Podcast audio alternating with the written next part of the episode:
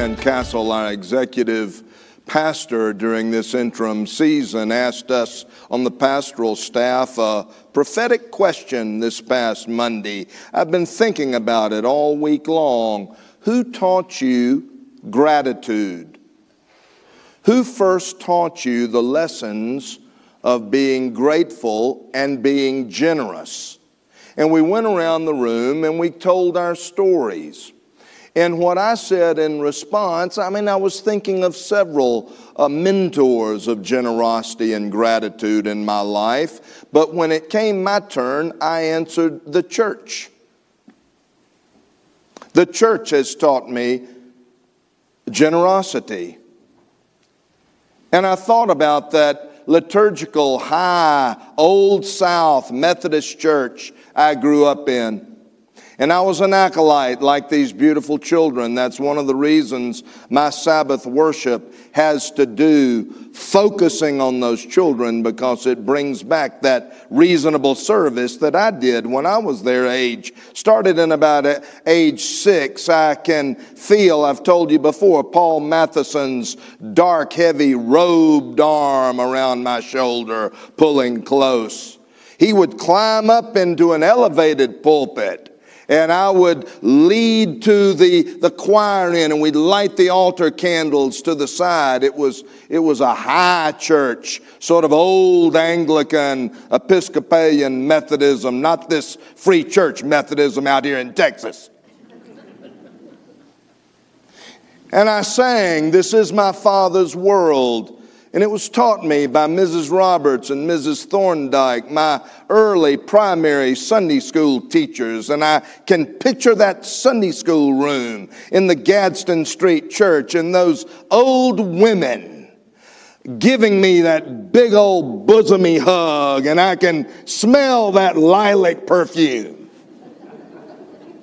to this day, too much information, right? This is my Father's world. I rest me in the thought. Who taught you lessons of generosity? Fast forward, I was pastor of the West Point Baptist Church in Matanzas, Kentucky. And I've told stories about that little country church. I inherited 35 members, and when I left five years later, we had 42 members. I said it was the most explosive growth in the entire Southern Baptist Convention. I made $100 a week. I remember my father asking me, Now, son, let me make sure I got this straight.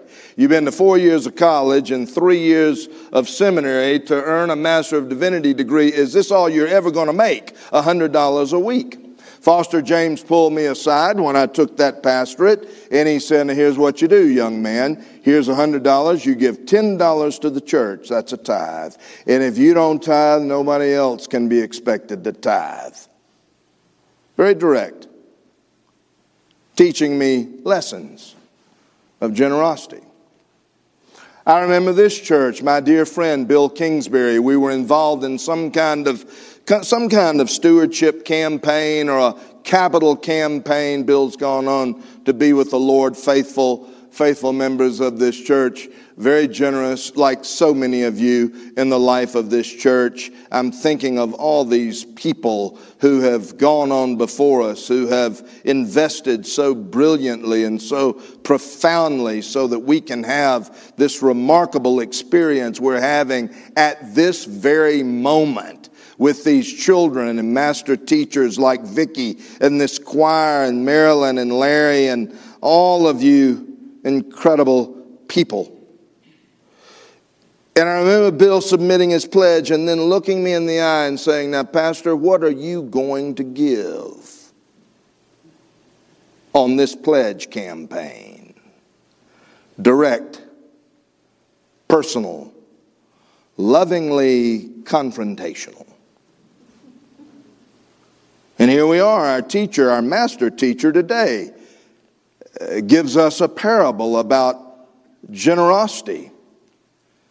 Mark read it. He walked past me, Mark McBrayer, a moment ago. I said, Holy cow, what a story. He shot back, I can't wait to see what you do with it.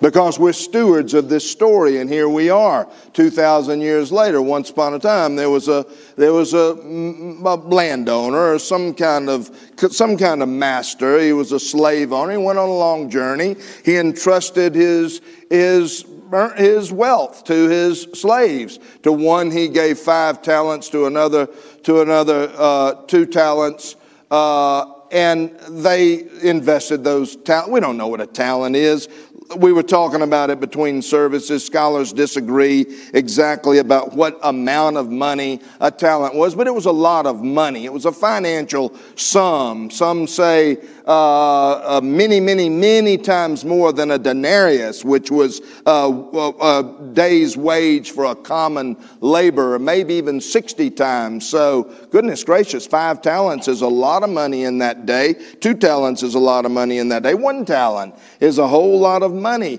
The, the uh, boss told the slaves, Here, see what you can do with this. The five talent guy went and invested it shrewdly. We're not told how. We don't know if he read the Wall Street Journal every day, if he had some kind of brilliant financial planner and consultant or some kind of broker, banker, or whatever. But the guy comes, the boss comes back after a long time, the story says, and 10 talents were presented to the master. And then the two talent guy, doubled the master's investment again, and four talents. And the master says the same thing to both of these people. Well done, good and faithful servant. Enter into the joy. Come on into this joy. Then the one talent guy said, Ah, I've been smarter than them. I knew you were a exacting taskmaster. I knew you reaped where you did not sow. And you had a way of coming up with money while money grows on trees with you.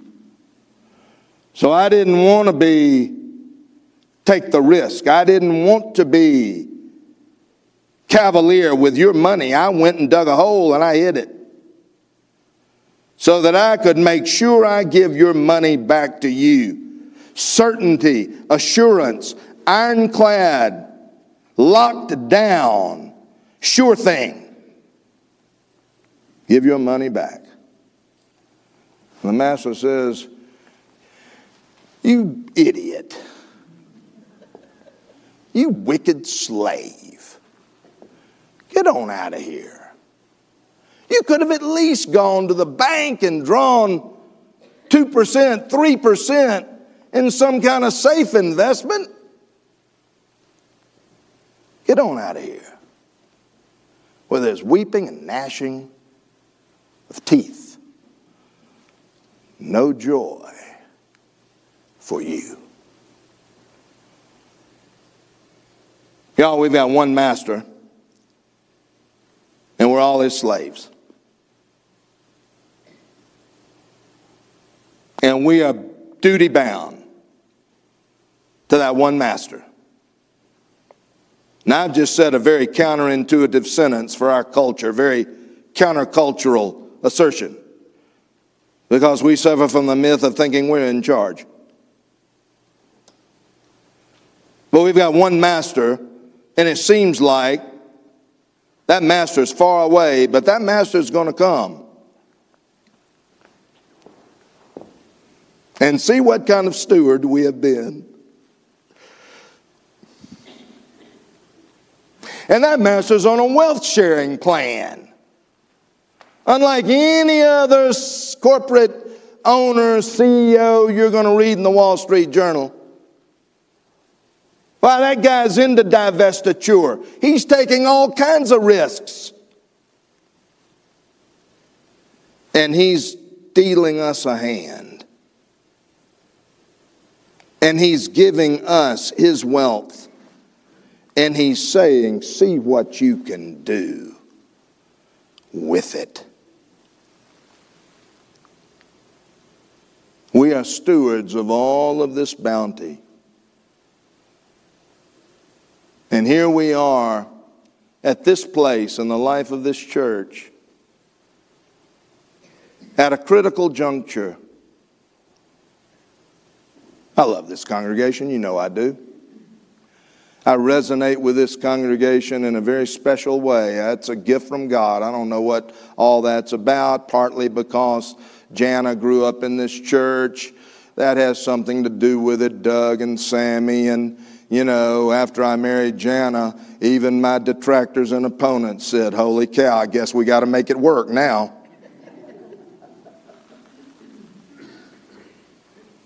But chiefly because you're so absolutely brilliant and we have a philosophy here and a theology that every member is a minister. And it's not about title. In that day, we didn't even call people. We had, goodness, 100 PhDs from Texas Tech University, but it was the custom of this church not to use titles because we wanted to be sort of radical, you know, egalitarians around here. I like that. And then there wasn't any such thing as a pecking order here. And it wasn't that the senior anybody gave charge and everybody else sort of fell into line. No, we had one master. And all of us were equal, equally empowered to be that master's slaves. Understanding that God has dealt us a hand and given us a lot of God's wealth so that we go and reinvest it bravely, boldly, with a big old risk, creatively, lavishly, even, absurdly sometimes. And all the great goodness came out of the life of this church. Some of you who are newer members did not know that this fellowship played a key role in starting the South Plains Food Bank at a time when food banks in the communities were not common. And now every community has one. And this church played a key role in beginning Habitat for Humanity here in Lubbock, even to the point where I remember when Jimmy Carter, President Carter, came and visited this affiliate because he wanted to see what was going on here. And this church played a key role in counseling and mental health at a time when no church anywhere of any denomination was doing that and started a counseling center. This church helped form the South Plains AIDS Resource Center in 1989 when people wouldn't even touch somebody with AIDS. And we went and held those young men's hands as they crossed over to be with the Lord.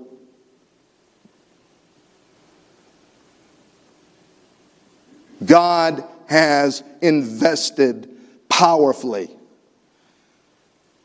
in the life of this church. We think that Marilyn and Larry can just get up here effortlessly, just like breath, and do this miraculous thing. That this choir can just somehow get up here in the choir loft and out comes these incredible sounds, these hand, handbell uh, ringers, Lord, I can't chew gum and walk at the same time. How on earth can they do all of that with such astonishing dexterity? Delinda, thank you. It's remarkable. And, and these children and all of the programs and all of the uh, array of reasonable service on behalf of the Lord. I do believe that God is doubling our investment. But here's, I need to say a very candid word. I need to say a very direct. It seems to me that after three months, now is the time to say it, and I wouldn't be doing my call before God or with you if I didn't say it. We need every single person here. Now that's a little tricky speaking that to the people who are already here. I know that. And so I've got a little plan here. I'm making a list of folks that I have not seen. And I've got a list, and it's about a hundred of them by this time. And I'm going to send a letter saying, We need you back. I know that it's not easy. I know that it's not comfortable. I know that somehow you feel like even to show up is to ratify something you don't agree with. I know you're going to see somebody in the hallway that you don't want to have to look at. I know all that stuff. But how are we going to heal this church without you? Don't go digging a hole over here and putting yourself in that hole. Come give the gift of yourself. And let's see if we can't have a multiplication factor going on. You may not think it to be much. I'm going to tell you it's much. And just to come right now, just to get up, put on your clothes, and get your carcass here is a beautiful, beautiful stewardship, I think. Let it be so. Let it be so now.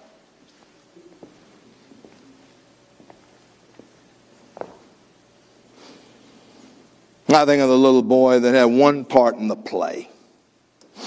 John Claypool used to tell this story. Somebody told him a long time ago. He had one part in the play, one line.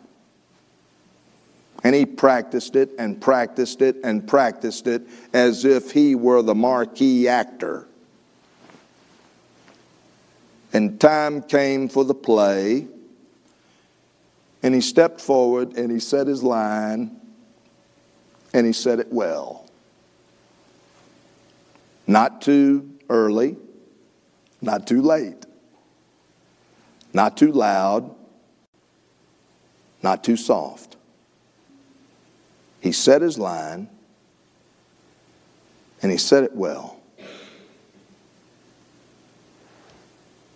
We all have a line in God's drama. And if we're not here to speak it. The production doesn't get done. You have a line. Come and say it.